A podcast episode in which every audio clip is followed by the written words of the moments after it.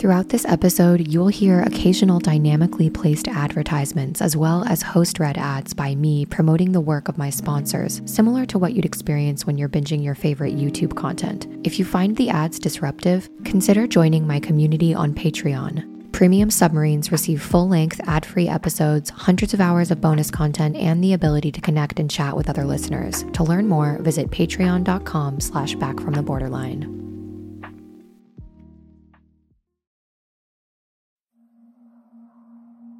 Hey Molly, it's one of your premium subscribers, Winona. I'm 30 years old, calling from Canada, and I was diagnosed with BPD earlier this year.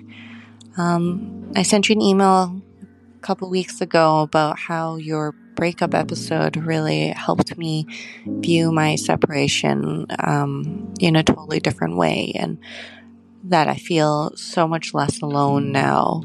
Thank you.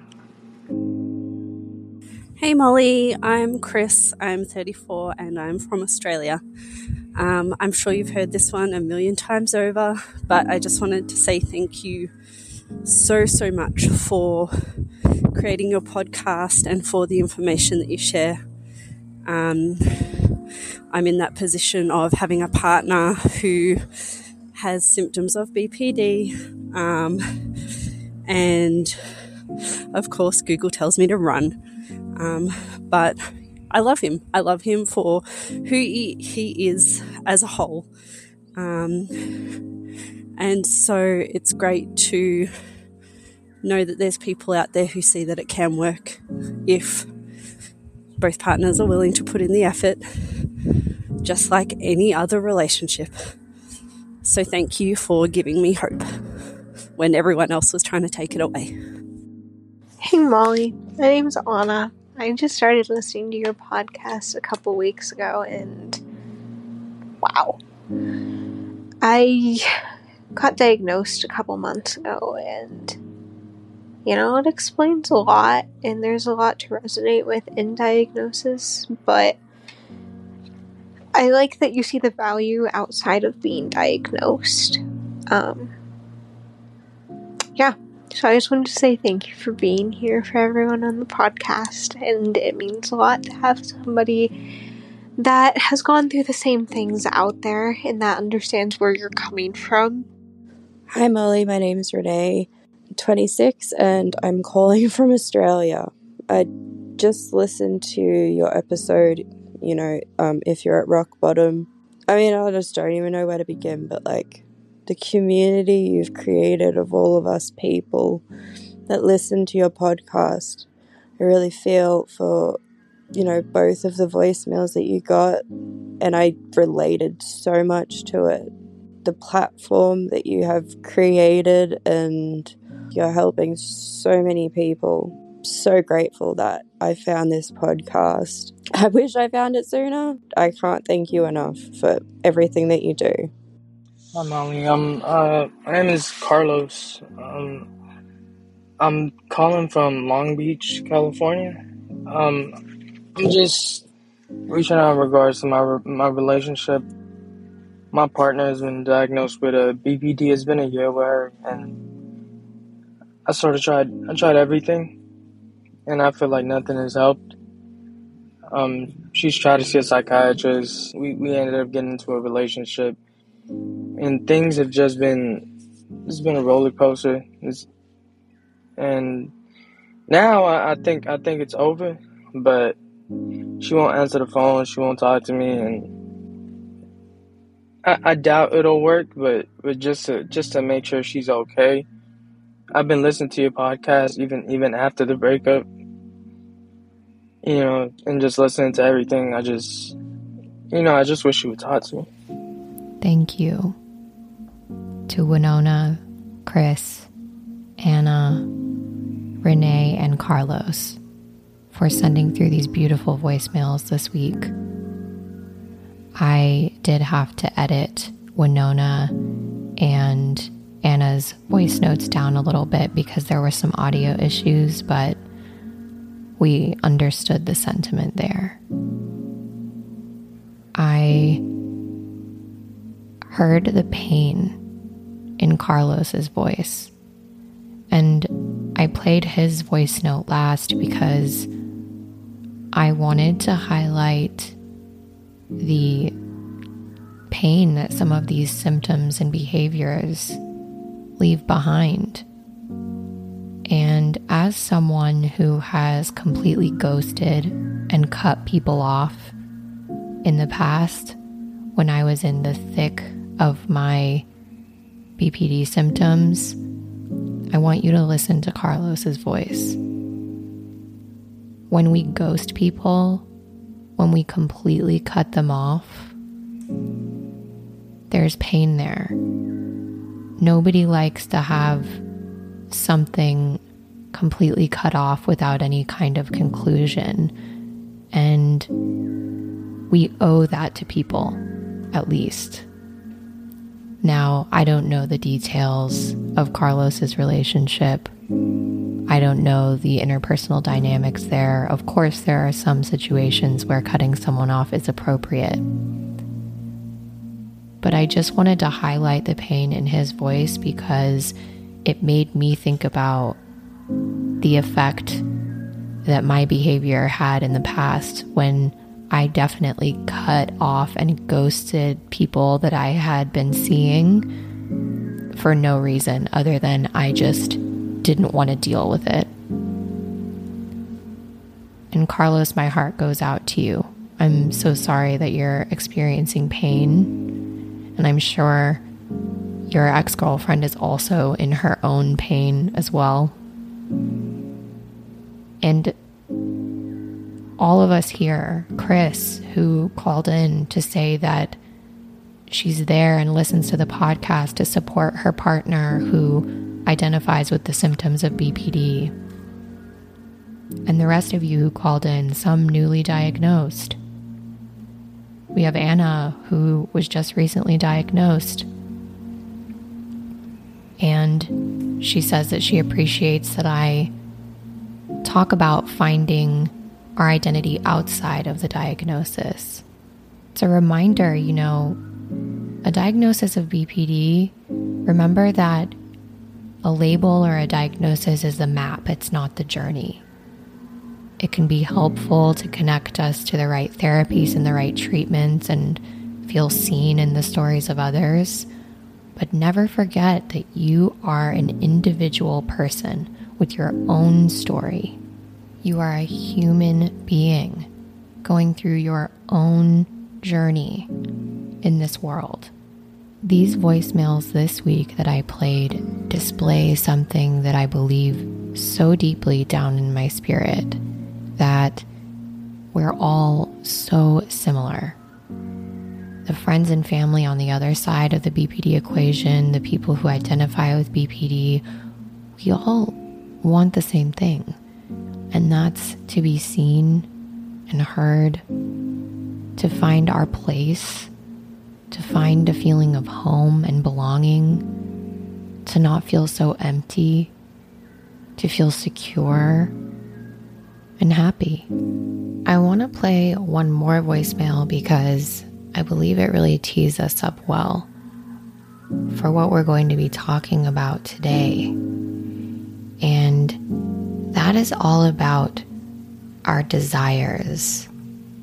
And I believe so many of us who identify with BPD are stuck in these circles and cycles of feeling like if only we had X then we would be happy. And then we spiral back into this continual boredom. We also do other things like sharing and trying to connect with people so desperately and maybe clinging and oversharing so that we can achieve what we want, which is closeness and intimacy. And I felt like this question from a listener, Lois, articulated this really well. Hey, Molly. I'm Lois. I'm 32 and from Australia. Um, yeah, just firstly, thanks so much for all that you do. Um, I've never felt so much resonance with another person's experience before, and that, in and of itself, has been so affirming, so healing. and like, yeah, revolutionary for my internal experience just feel some solidarity. So thank you. Um, my question is around um, oversharing. Uh, I find it a really complex concept because I guess it's all a state of mind or perspective. Like you could say that your podcast is oversharing, but it is potent and beautiful. And I guess it's about owning it. But um, I feel like I can really own my experience and the intensity of it and, you know, share freely with that. But if it's not immediately uptaken and validated, the crushing shame spiral is just so debilitating. I just, yeah, I see its healing potential and I think it's a beautiful thing to offer, just open hearted sharing. But yeah, obviously, with this kind of set of symptomology, very difficult to navigate. um, how do you do it? Yeah, your thoughts would be welcome. Thank you. Thank you, Lois, for sharing, ironically, about your question about sharing. I have had a complicated relationship with what you call a complex concept. It is absolutely complex. And I think that as we talk about symptoms and traits of BPD, so often in the conversation of recovery from borderline personality disorder, we talk about managing the symptoms, but I think the conversation that gets missed is what is underneath the symptoms. Because when we go to therapy and we learn DBT skills and all of these things, it's great when we learn these skills in therapy. But if we don't dive under the hood and figure out where all of this comes from and get to the core and the root of it, it's like building a house on a rotten foundation. We kind of have to get underneath, clean everything out before we can build something new. It's like putting a band aid over a wound without first cleaning it out, washing it really well, right? It's only half of the process. And so I think it's logical, right? To clean a wound and then put a band aid on it or a plaster, as we say, as my friends in the UK and Australia would call a band aid. But for some reason, it's not the logical thing for us to address what's underneath some of this symptomology before we put the band aid of skills over the top of things. So when we talk about oversharing, as I mentioned before, where is that coming from?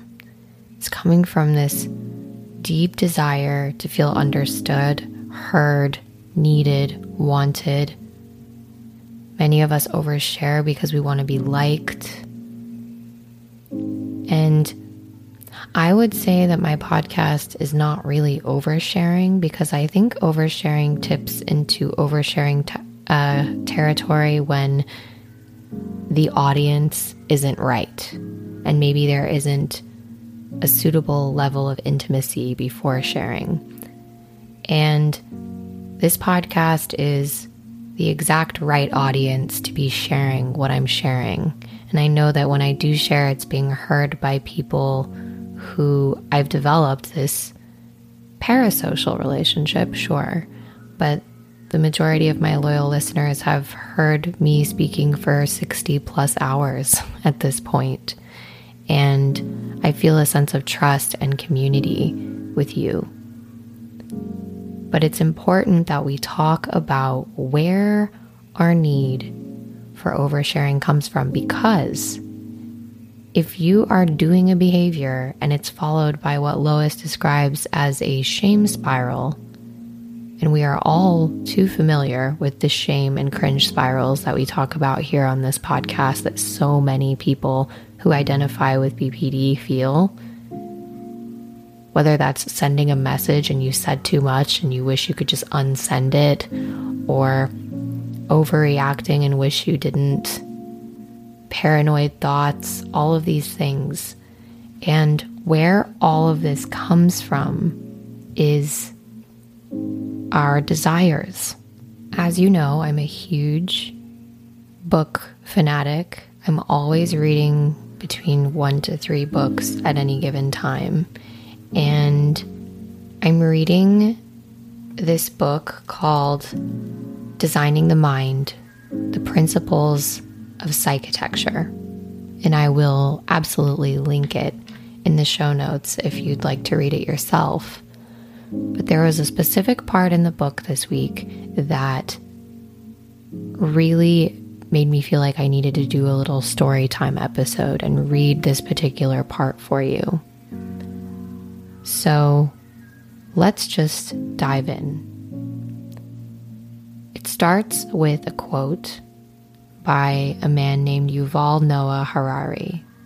And the quote says For countless generations, our biochemical system adapted to increasing our chances of survival and reproduction, not our happiness.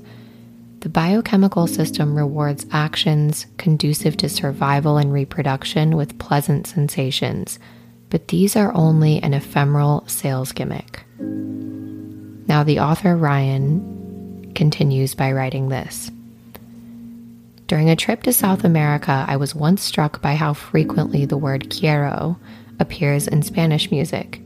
Quiero means I want, and I would guess that the phrase I want is no less common in American music.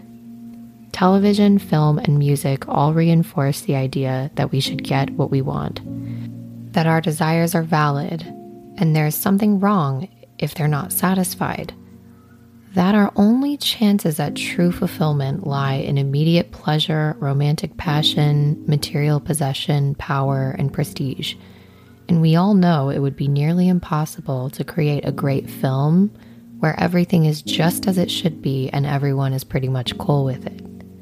Our software was programmed for specific genetic purposes, and it was very important for these purposes that we follow our desires without questioning them too much.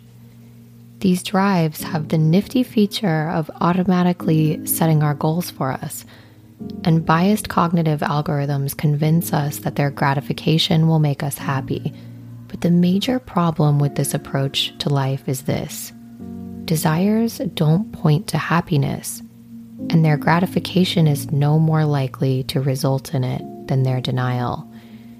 It may seem strange that desires wouldn't be indicators of desirability, but we'll see that this is true. We find it incomprehensible that lottery winners and paraplegics would have the same level of satisfaction because we want to win the lottery and we don't want to lose the use of our legs. So, this is a sidebar from me. Earlier in the book, Ryan shares this really interesting piece of information that there was a study done, and people that have won tens of millions of dollars in the lottery have relatively the same amount of life satisfaction as people who have been paralyzed and lost the use of their arms and legs. So he continues saying, Our desires are very good at posing as guides to genuine satisfaction. We're programmed to tie these separate phenomena together. We're built not to notice how little our actual emotional satisfaction corresponds to the object of our desires. What he's saying here is essentially that our biology is set up to trick us into constantly wanting more. It's like constantly hitting the button. We think that we're going to get something out of it. And if we learned the trick, then our ancestors wouldn't have survived. We were programmed to want to go after our desires.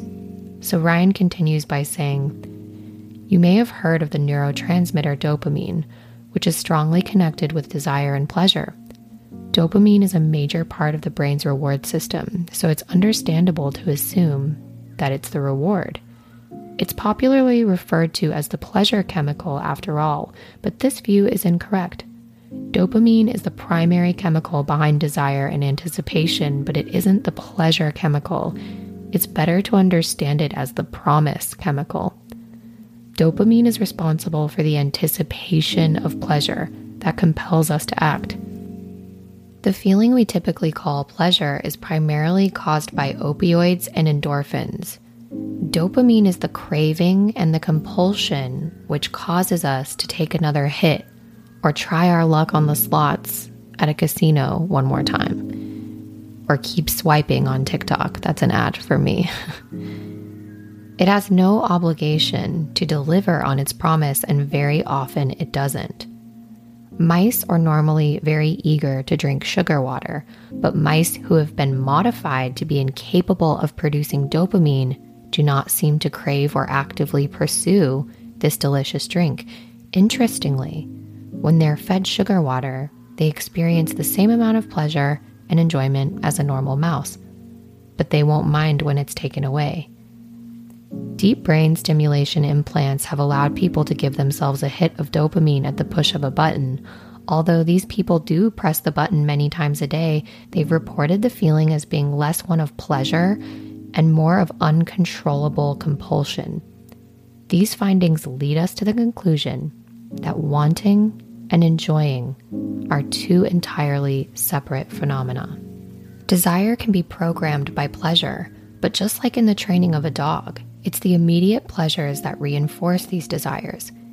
Even though we may leave the casino feeling deeply disappointed, the quick and immediate spikes of pleasure we feel each turn we take on the slot machine condition our desire to want to do it again. These all serve as examples that our cravings, short term or otherwise, are decoys to well being. Around the 6th century BCE, a man known as Siddhartha Gautama left a life of luxury to seek enlightenment. After apparent success, the Buddha, as he was known after that, began teaching and disseminating his path to liberation. Siddhartha taught that ordinary human life is inherently characterized by something called dukkha, or unsatisfactoriness. He was partially referring to the quote, bad things in life, the inevitable suffering we all face at some point or another in the hands of unpleasant living conditions, sickness, and loss. Losing or failing to attain what we want undeniably results in pain. He was also referring to the impermanence of even the good things in our lives. All things which seem to make us happy are impermanent. As soon as we attain something which brings us joy, we become dependent upon it. And when the tides inevitably shift, we become vulnerable to the suffering which comes with loss. When we long for things that we don't have, or long not to lose the things we do have, we are craving, we're grasping for control and permanence in a world where these things can never be attained. But the Buddha argued that unsatisfactoriness was built into the very structure of desire. When it comes to satisfying our cravings, the pleasure we experience and the pain that comes later are tied together.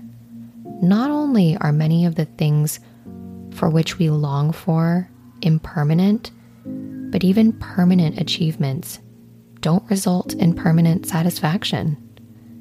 We are built with a very clever mechanism that causes us to become very quickly dissatisfied with our achievements and possessions and begin to look for ways to get even more. This is called hedonic adaptation. At some point, it's inevitable that even the luckiest person will have nowhere to go but down relative to her own expectations. In Why Buddhism is True, Robert Wright outlines a basic principle of Buddhism. Humans tend to anticipate more in the way of enduring satisfaction from the attainment of goals than will in fact transpire. This illusion and the resulting mindset of perpetual aspiration makes sense as a product of natural selection but it's not exactly a recipe for lifelong happiness. So, yes, loss or failure to attain desired outcomes results in a very real spike of pain. And success at attaining desired outcomes results in short spikes of pleasure. But this pleasure quickly turns to pain when we lose what we previously gained. And even when we manage to attain semi permanent achievements, we quickly adapt to our success, and the failure to live up to our new expectations results in even more pain. But the real essence of dukkha is not that life is suffering, as it has been interpreted before. It's that we're not built to reap real satisfaction from the attainment of our desired goals. But we are built to not notice this fact. Most of us don't consider our lives to be all pain. Many of us do feel relatively satisfied with our lives, hence Gilbert's book title, Stumbling on Happiness. We have to stumble onto happiness because our well being fluctuates independently of desire gratification. We aren't just bad predictors, we're operating within a faulty framework, a false theory for how psychological well being actually works. In order to attain genuine fulfillment, we have to learn to quit trusting our wants as valid indicators of what will genuinely satisfy us. If we could learn to ignore our desires, or better yet, use them, and understand the real mechanics of satisfaction, we could take our well being out of the hands of chance and maximize it. I really love this section of the book. And if you'd like to read the full book, it is called Designing the Mind The Principles of Psychitecture. I would love to revisit this last quote from the book. We have to learn to quit trusting our wants as valid indicators of what will genuinely satisfy us. Something that I hear from people who identify with BPD more than anything else is this chronic boredom, chronic emptiness, chronic dissatisfaction. And we try to counter that by changing the people around us, by oversharing, by thinking, if only we moved here, or if only this relationship had worked out, or fill in the blank. But at the end of the day, if we focus on learning about things like our desires and what I just shared, and looking honestly at how we're wired as human beings, because at the end of the day, we are just animals that have certain biological frameworks and softwares and programming that make us act the way we do. And it's important that we think about this in our recovery. And it surprises me that more recovery content doesn't focus on this because so many of us feel like we're broken and that something is deeply wrong with us when in reality, I think it's just a fundamental misunderstanding of how we're biologically wired. And when it comes to this, it's all about our desires. We have to understand what function that served us. We have to understand where these compulsions that he mentions, that dopamine is actually more of a compulsive feeling. And it's up to us to take the seat of the higher awareness. And in the case of Lois's question, why do we want to share? and we're letting our desires and our animal instincts jerk us around when, as I've mentioned before, the key to hacking all of this, you're never going to escape these natural human instincts and desires. They're wired into our programming. But where we can sort of evolve out of this animal instinct land is by, as we talk about on this podcast, putting space between our desires, our instincts, our feelings, and saying, what is my desired outcome here? And likely, if you are sitting there with someone and your desire is to quote unquote overshare, how we can step into a more wise mind, into a more evolved version of ourselves, a more self actualized version, which is what we're working towards in our recovery journeys, is you can sit in front of this person and think, look, I'm feeling this compulsive feeling to fill up the silence with a bunch of information, but what do I want to achieve right now? I want to achieve intimacy with this person. What does that look like? It usually looks like asking that person questions, being okay with sitting in silence sometimes, and asking, What do I want to share right now? How do I want to come across? What's my goal? Really finding out how to put that space between has been the biggest game changer. Understanding that I am biologically wired in a certain way, but that I can overcome my animal instincts by learning to create the space. And that's why meditation has such a good reputation because things like mindfulness really can help you to learn to be more comfortable in silence. But you don't have to meditate every day to start learning how to do this better. Maybe you want to start creating a more quiet morning routine, cultivating a habit of reading Stoic philosophers like I've done. Think about the content that you're consuming every day. Slow down and create more of a peaceful, quiet atmosphere in your life and make your mantra of every single moment of every day, putting space between your reactions, your feelings, your impulses, and your desires, and what you actually do. Because the human, the true evolved human higher self version of you is found in the space between. Don't let these animal instincts drag you around but also have compassion with yourself that we're all wired this way. And it takes practice, time, and patience. And instead of thinking, how can I fix XYZ symptom? Dig under the hood a bit more. But that's what we're here doing together on this podcast. So, this is the end of part one of this episode.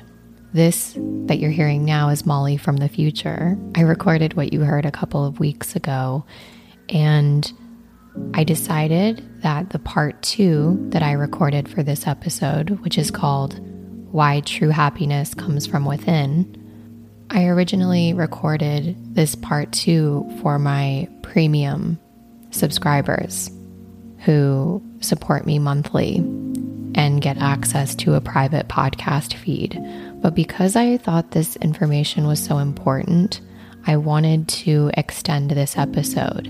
And it is a full premium episode so that you can understand the kind of value that I bring to my premium subscribers. And the reason I did this is one, because I feel like the information is so important and I want it accessible to everyone. And the second reason is because a few weeks ago, I started a series for my premium listeners called The Hero's Journey. And I'm walking each and every one of my premium subscribers through a step by step spiritual self inquiry healing process. And I decided to release that first episode, and the response has been so powerful from my premium subscribers that I decided to instead of release the episode that you're going to hear now, we're going to keep going with the hero's journey. So I really encourage you to subscribe to Premium if you are looking for a step further in your healing journey. If you want to take things a little bit deeper, if you want to go a bit more spiritual at a soul level with your recovery, that's what we do over on the premium version of the podcast. So, if that sounds interesting to you, click the link at the bottom of the episode description or go to backfromtheborderline.com and click unlock premium access. But for now, I'd like you to enjoy this free premium episode that you're going to hear now called Why True Happiness Comes From Within. If you're a premium subscriber already, keep listening because this one isn't going on the premium feed. you're going to get the next step in the Hero's Journey series this week. So, for my free subscribers now, enjoy this free preview. So, on today's premium episode, we'll be continuing our theme diving under the hood. We talked in the public feed this week all about learning to navigate our desires and how many of our symptoms of BPD come from this stuff that's under the hood. And at the end of the day, what do we all want? We just want to be happy. We just want to be recovered, right? We want that eternal finish line of happiness. In the past, when I've heard people say, happiness comes from inside of you, those kind of things, I think it would actually piss me off because I just thought it was a cliche that people repeated. But the more that I dive into philosophy, the further along I get in my recovery journey, I realize that some of these stereotypical things that people say have a lot of truth behind them. But what we miss is we forget to explain to people why they're true. And in today's episode, I want to help describe why you should come to believe that true happiness does come from within, and how when you start cultivating that belief, you'll be surprised that a lot of your symptoms start to naturally diminish.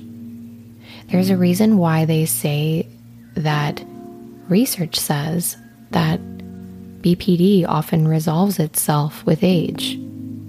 That's something that's actually shared quite frequently in mental health discourse that somehow BPD just quote unquote goes away as people get older.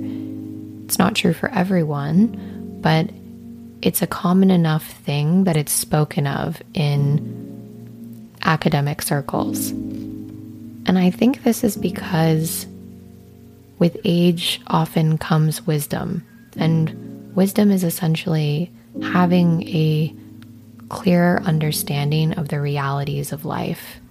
And one of those realities is that people, places, and things do not bring you happiness. And that maybe our definition of what happiness is has been all wrong.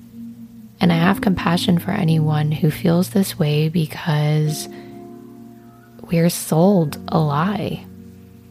Our capitalist culture really tries to spoon feed us that people, places, and things are going to make us happy and perpetuating that constant desire to pull the slot machine of life to get that dopamine hit, right?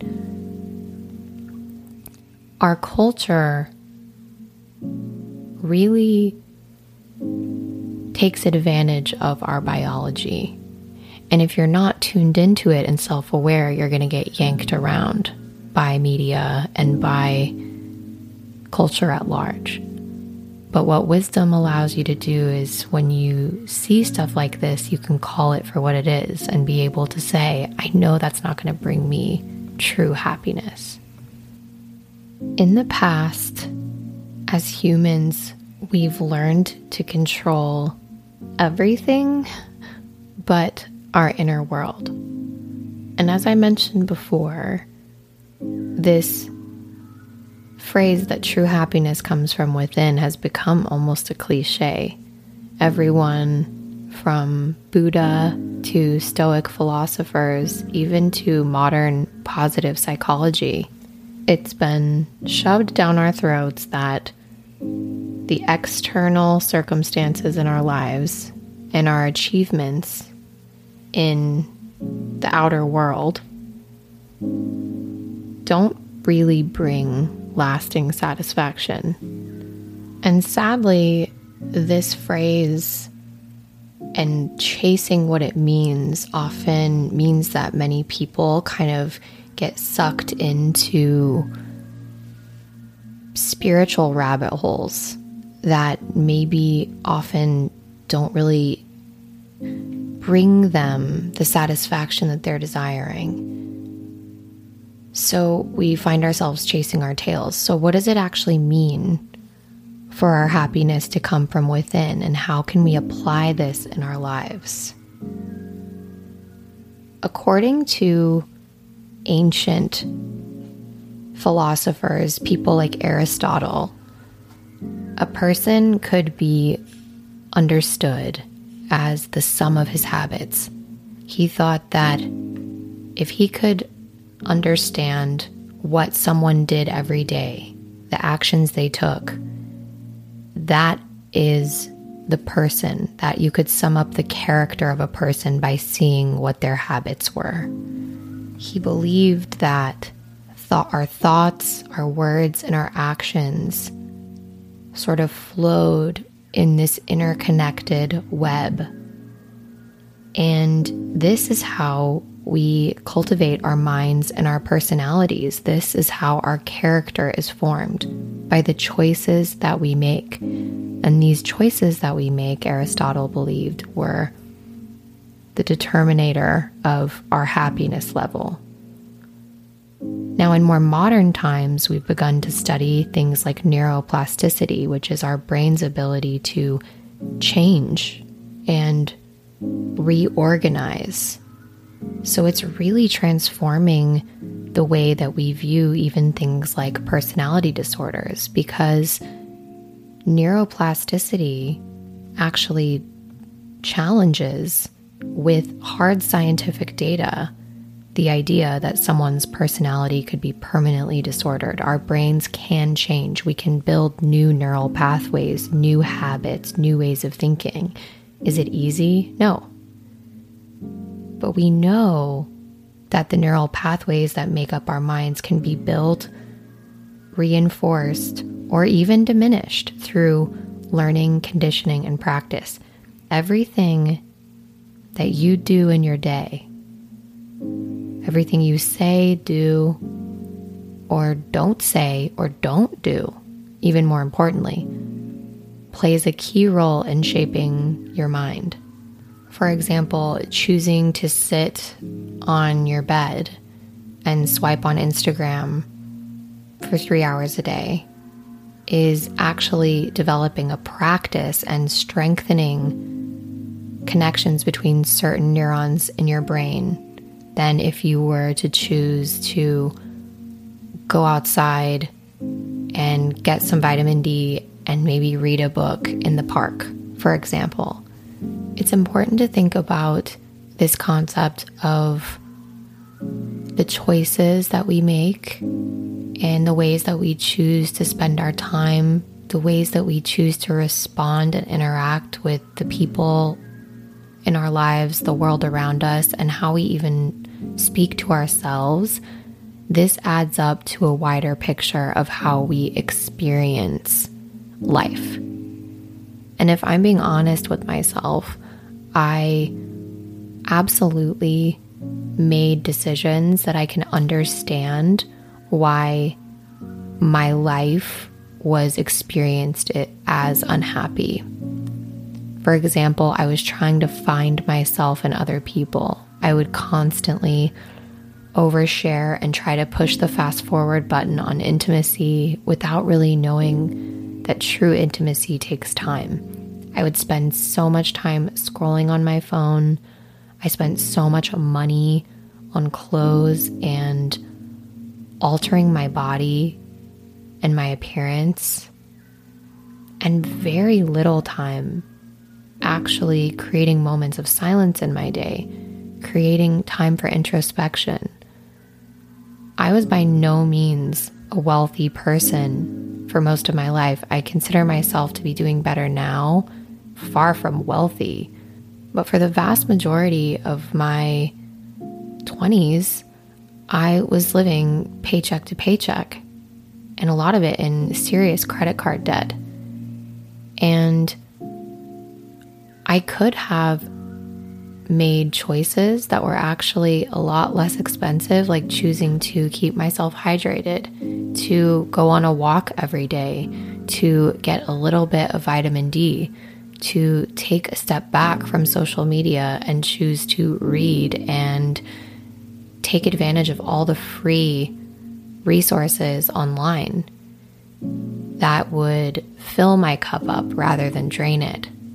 I could have made more serious effort to ask myself what I really wanted in life, what I wanted in a partner, rather than chasing material things, chasing the next night out, self soothing with binging TV series and putting off going within myself.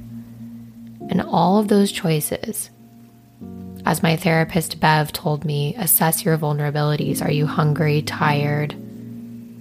Have you hydrated your body? I was constantly sleep deprived, not eating the right things, spending all of my time consuming dopamine hits of social media, trying to alter my physical appearance, and then wondering why I found myself in a suicidal self hate spiral. And when I look back on it now, I can see really clearly that all of those choices I was making added up to that finished product, which was rock fucking bottom. So, what choices are you making that you could potentially change to add up to something different than you're experiencing right now? How can you release the idea that people, places, and things are going to make you happy? Because they're not. And you can either choose to continue living in that illusion or you can grow up and become wise. And I say that with all the love in my heart because I wish someone would have told me that sooner.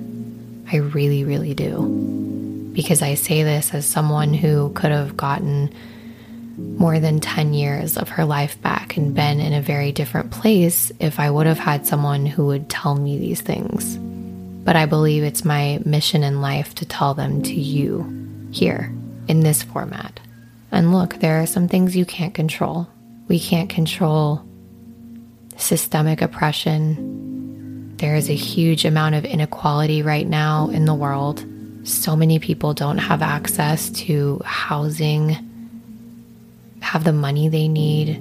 People can't afford therapy, or even if they're in a country where there is publicly available health care, there are waiting lists, and the people who work in these systems are overwhelmed, and some of them are not informed. So there are certain things that are out of our control. Some people have no access to healthy, nutritious foods anywhere where they can actually get to them. So I'm aware of all of these things and I want to point that out. But for some of us, we have access to these things and we're just choosing to bury our heads in the sand. So I'm asking you, there may be some things you can't control and that you genuinely don't have access to, but what things can you commit to today that you are going to change? how are you going to make it so that, as Aristotle says, these the sum of all of your reactions, your choices, and the ways that you choose to spend your time, that is your character. So think about it now. How do you spend your day? What do you think about? What choices have you made? Who are the types of people that you're associating with? How do you speak to yourself? And the addition of all of that is your character now. And if you look at it, my guess is you if you're being honest with yourself, you can say that it makes sense why you feel the way you do. And you don't have control in some of these things, but what things can you control? What things can you change today? And you'd be surprised that really small things make a huge difference. Recently, I've decided to go on a little bit of an elimination diet because I was convinced that my gut health and a lot of inflammation stuff was causing my mood to really fluctuate and also caused me a lot of other health issues like joint pain, and I could go on. So it sucks because I love food and I get a lot of pleasure out of eating. but I cut things off and I'm going on a whole foods diet, like very nutritional and still making sure that I eat what I need to eat. But I'm also doing some light intermittent fasting, nothing major, and committed to really hydrating myself well each day. And I got myself a Fitbit, and now I am committing to exercising each day in a way that works for me. And that's typically just like a really long walk.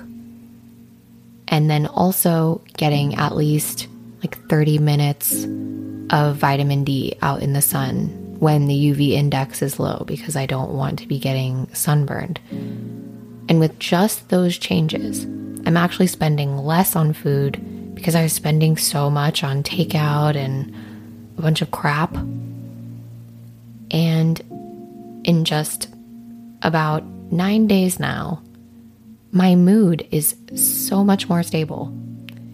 And I realized that the sum of all these decisions, even when I was doing really well in my recovery journey, I realized, wow, I'm doing all this work on myself, on my mind, but I was completely neglecting my physical body, the way that I was eating, the way that I was hydrating myself, the sun I was getting, and the exercise I was getting. And not only that, in addition to that, sleep keeping the phone out of my bedroom before I go to bed and making my room pitch black. With those things, I can't believe the difference in my mood and my energy levels throughout the day.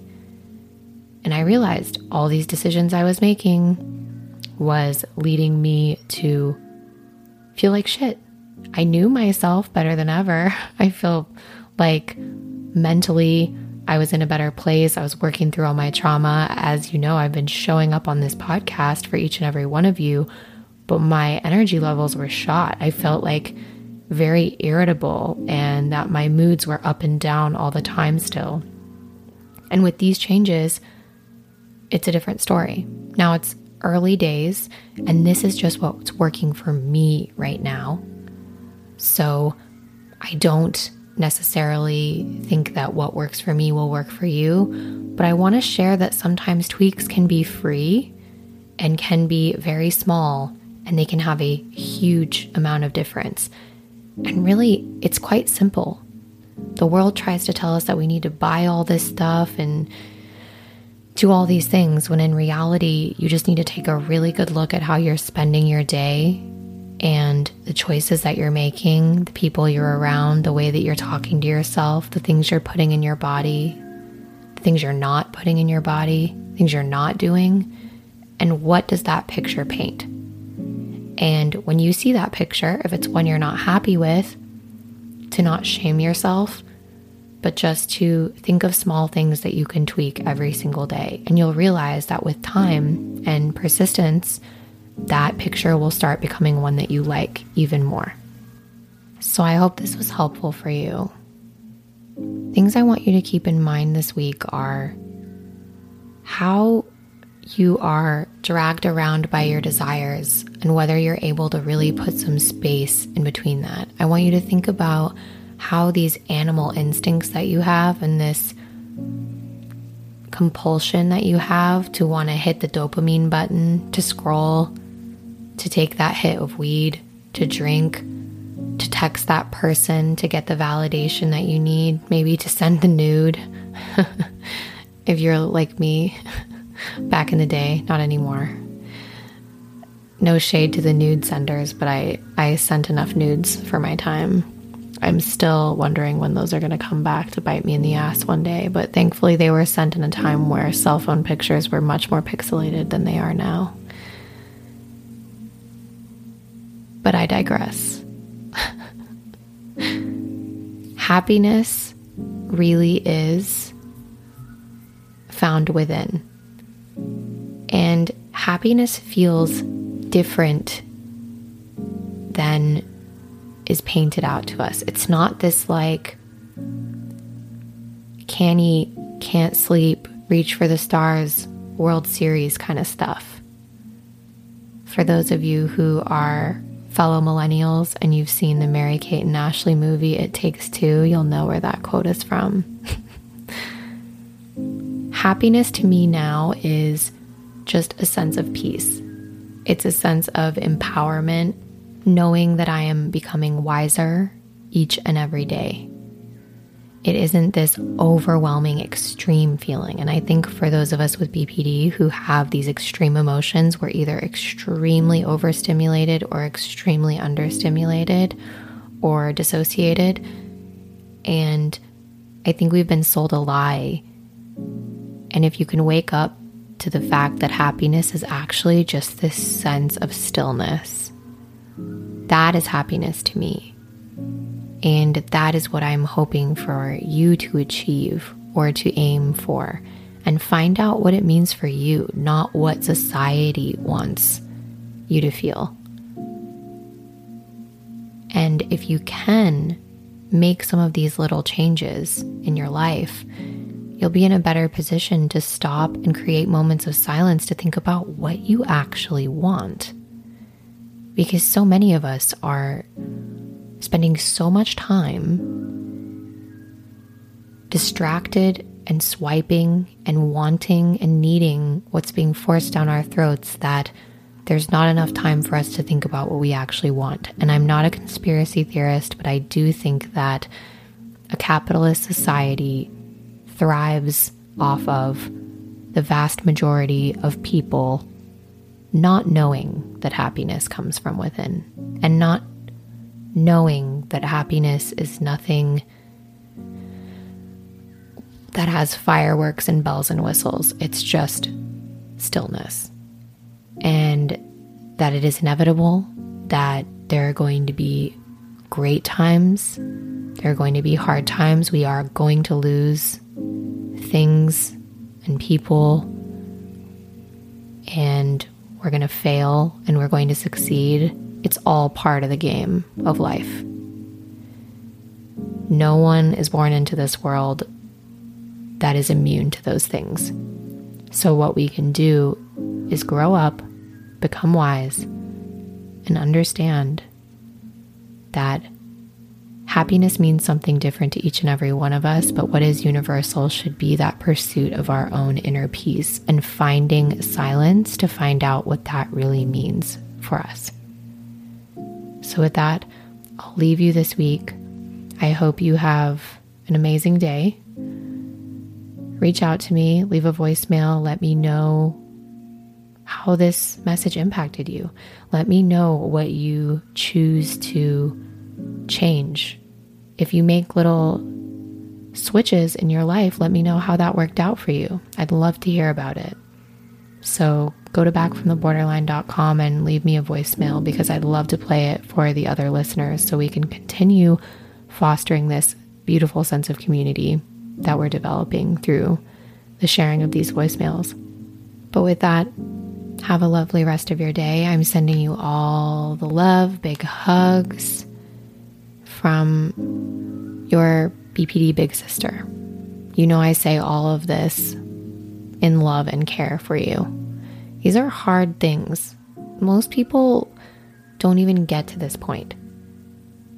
Most people are content with living their life completely lacking in self awareness and eating up the definition of happiness and success that's spoon fed to them by society. So, if you are even this far, you should give yourself a pat on the back and know, as we've discussed before, that this is a process. So, again, I'm actually going to shut up now. Love you lots. Have an amazing week. So, I hope you enjoyed that preview. That's the kind of stuff you can expect over on Premium Access. So, if you'd like to become a premium subscriber, as I mentioned, you can do that by going to backfromtheborderline.com and clicking Unlock Premium Access. over on the premium feed this week, we are going to be continuing our Hero's Journey series for some really deep spiritual healing work. So join us. If not, I hope you enjoyed today's episode. Thank you to everyone who submitted their voicemails. If you want to submit your voicemail, you can go ahead and go to my website and click that microphone icon and record your submission. I love each and every one of you. If you can, rate or review the podcast. It really helps me. I love hearing your feedback. Share the podcast with a friend, with your therapist. Spread the word. That's how this works. It's how we keep the good going. It's how we spread the healing. It's how we make change. Have an amazing, amazing rest of your week.